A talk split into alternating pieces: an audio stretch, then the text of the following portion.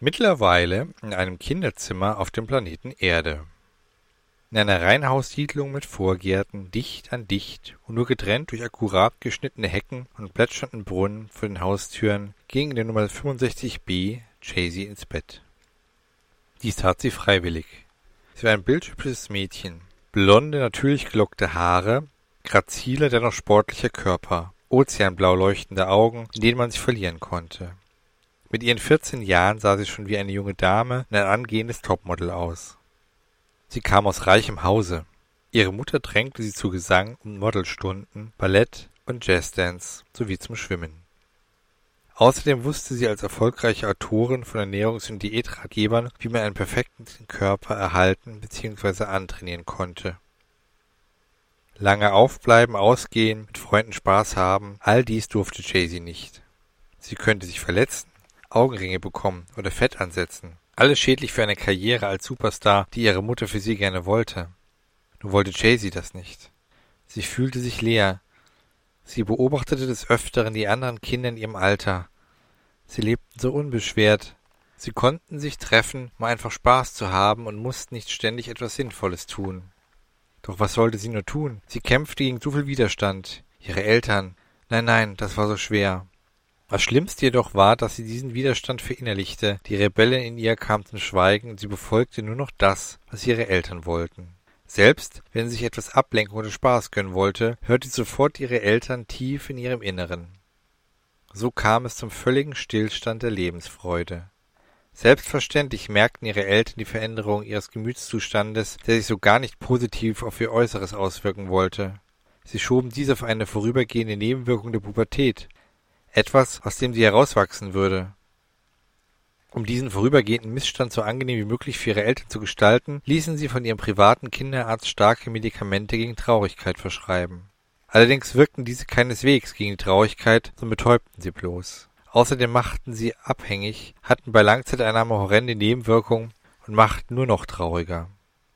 Später führten sie natürlich die dramatisch gruseligen Schilderungen des Mädchens auf eine Fehleinnahme der Medikamente zurück. Sie ging innerlich leer, völlig erschöpft, aber immerhin sehr gut aussehend zu Bett. Ihre Eltern vergaßen an diesem Abend die Einnahme des Präparats zu kontrollieren. Jaycee hätte es einfach ausgelassen und die Tablette ins Klo spülen können, aber brav und wohlerzogen wie sie war, schluckte sie die bittere Pille.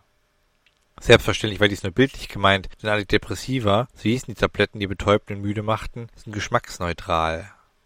Irgendwie fand sie es schade, dass ihre Eltern diesen Abend nicht zu ihr kamen. Es waren nämlich die wenigen Sekunden am Tag, in denen sie etwas gemeinsam als Familie unternahmen. Auch wenn es nur ihre Überwachung galt. Ihre Eltern arbeiteten beide sehr viel. Nicht, weil sie es mussten, Geld war in Hülle und Fülle vorhanden, sondern sie taten es, um einen Grund zu haben, um sich aus dem Weg zu gehen. Dies klappte auch oft, doch ab und zu trafen sie doch zusammen und dann waren sie mit heftigen, lautstarken Streitigkeiten beschäftigt, auch wenn sie versuchten, vor ihrer Tochter heile Welt zu spielen. Aber der Krach sollte Chasey nicht weiter am Einschlafen hindern, denn die Tabletten wollten sie schon in einen traumlosen Tiefschlaf hinüber begleiten.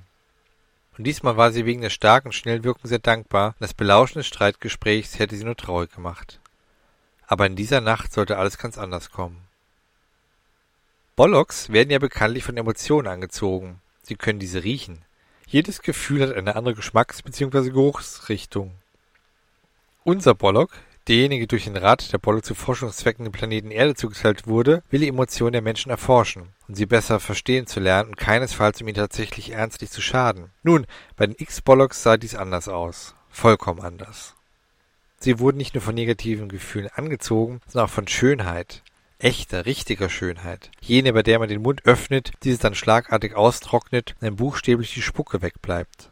Und vor lauter Herzschlag nicht zu blinzeln wagt. Man wendet sich schnell von ihr ab, da man von ihr buchstäblich übermannt wird. X-Bollocks werden schnell besessen von dieser Schönheit und sie wollen diese Schönheit besitzen, einfach haben. Und dies um jeden Preis. Egal mit welchen Konsequenzen. Ähnlich wie ein skrupelloser Sammler, der selbst eine vom Aussterben bedrohte wunderschöne Blume pflückt oder ein Jäger, der ein anmutendes Tier jagt und tötet, um dieses auszustopfen und sich stündlich an diesem zu erfreuen. Auch wenn das gesammelte Objekt tot ist und die Schönheit schon längst verblasst ist und nur die Erinnerung bleibt. Selbstverständlich hätte man sich einfach nur an der Erinnerung erfreuen können und das Objekt der Begierde am Leben und in seinem natürlichen Lebensraum lassen können. Aber dies reicht X-Bollocks nicht. Sie wollen eine Trophäe. Hinzu kam noch, dass X-Bollocks sadistisch veranlagt sind. Sie erschreckten nicht zu Forschungszwecken und in gesundheitlich unbedenklichen Rahmen. Nein, sie trieben es auf die stark gesundheitsgefährdende Spitze und hatten Spaß daran, andere leiden zu sehen. Gott sei Dank gab es X-Bollocks nicht so häufig. Sie wurden demzufolge vom Rat der Bollock nur im seltensten Fall eingesetzt. Außerdem separierten sie X-Bollocks von ihrer Gesellschaft früh und versuchten sie zu absolutem Gehorsam zu erziehen, weil sie sich so sehr von ihnen fürchteten, ohne es jemals zuzugeben. Ein Bollock fürchtet sich doch nicht, nicht einmal für ihre eigenen Art. Oder vielleicht doch? So hatten die X-Bollock einen starken Kodex, also strenge Regeln, die unter keinen Umständen gebrochen werden durften.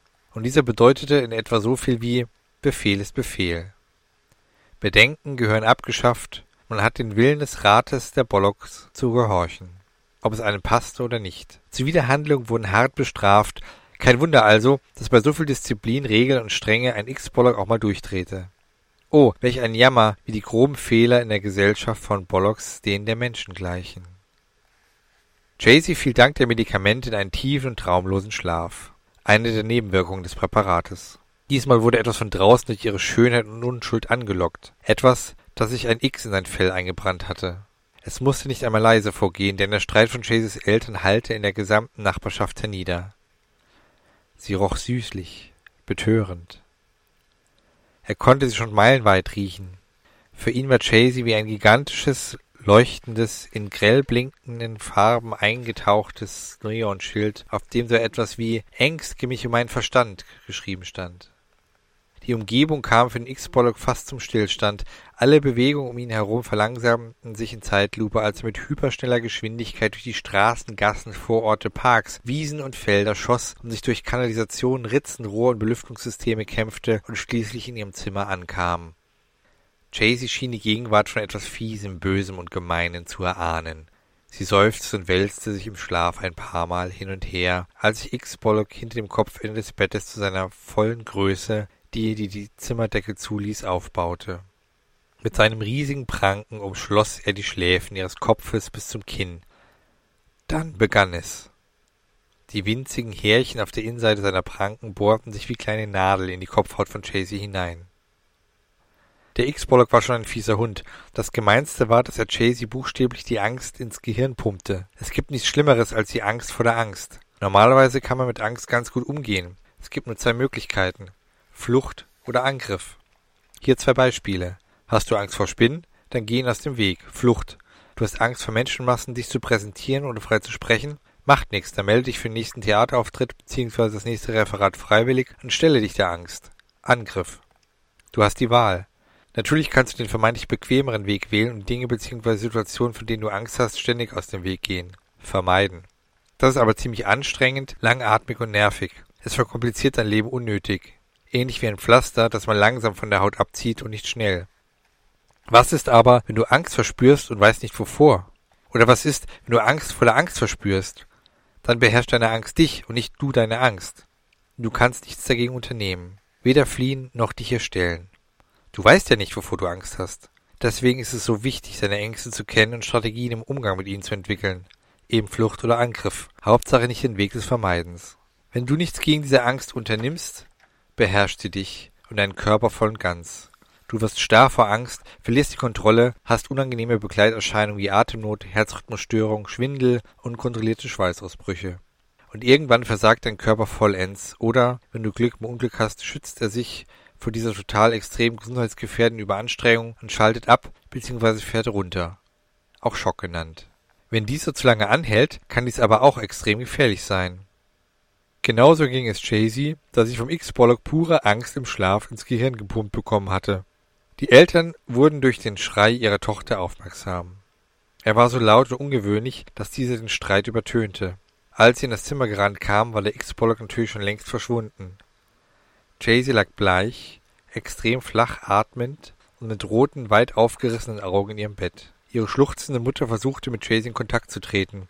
Sie sprach sie an, rüttelte sie, keine Reaktion. Ihr Vater nahm mit der einen Hand das erste Mal seit langem seine Frau tröstend in den Arm, mit der anderen schnappte sich das Handy und wählte den Notruf. Der Notarzt, ebenso ratlos, lieferte sie ins Krankenhaus. Da es sich bei Chaseys Familie um hoch angesehene Leute handelte, konnte das Krankenhauspersonal nicht lange dicht halten. Deshalb bekam die Boulevardpresse schnell Wind von der Sache.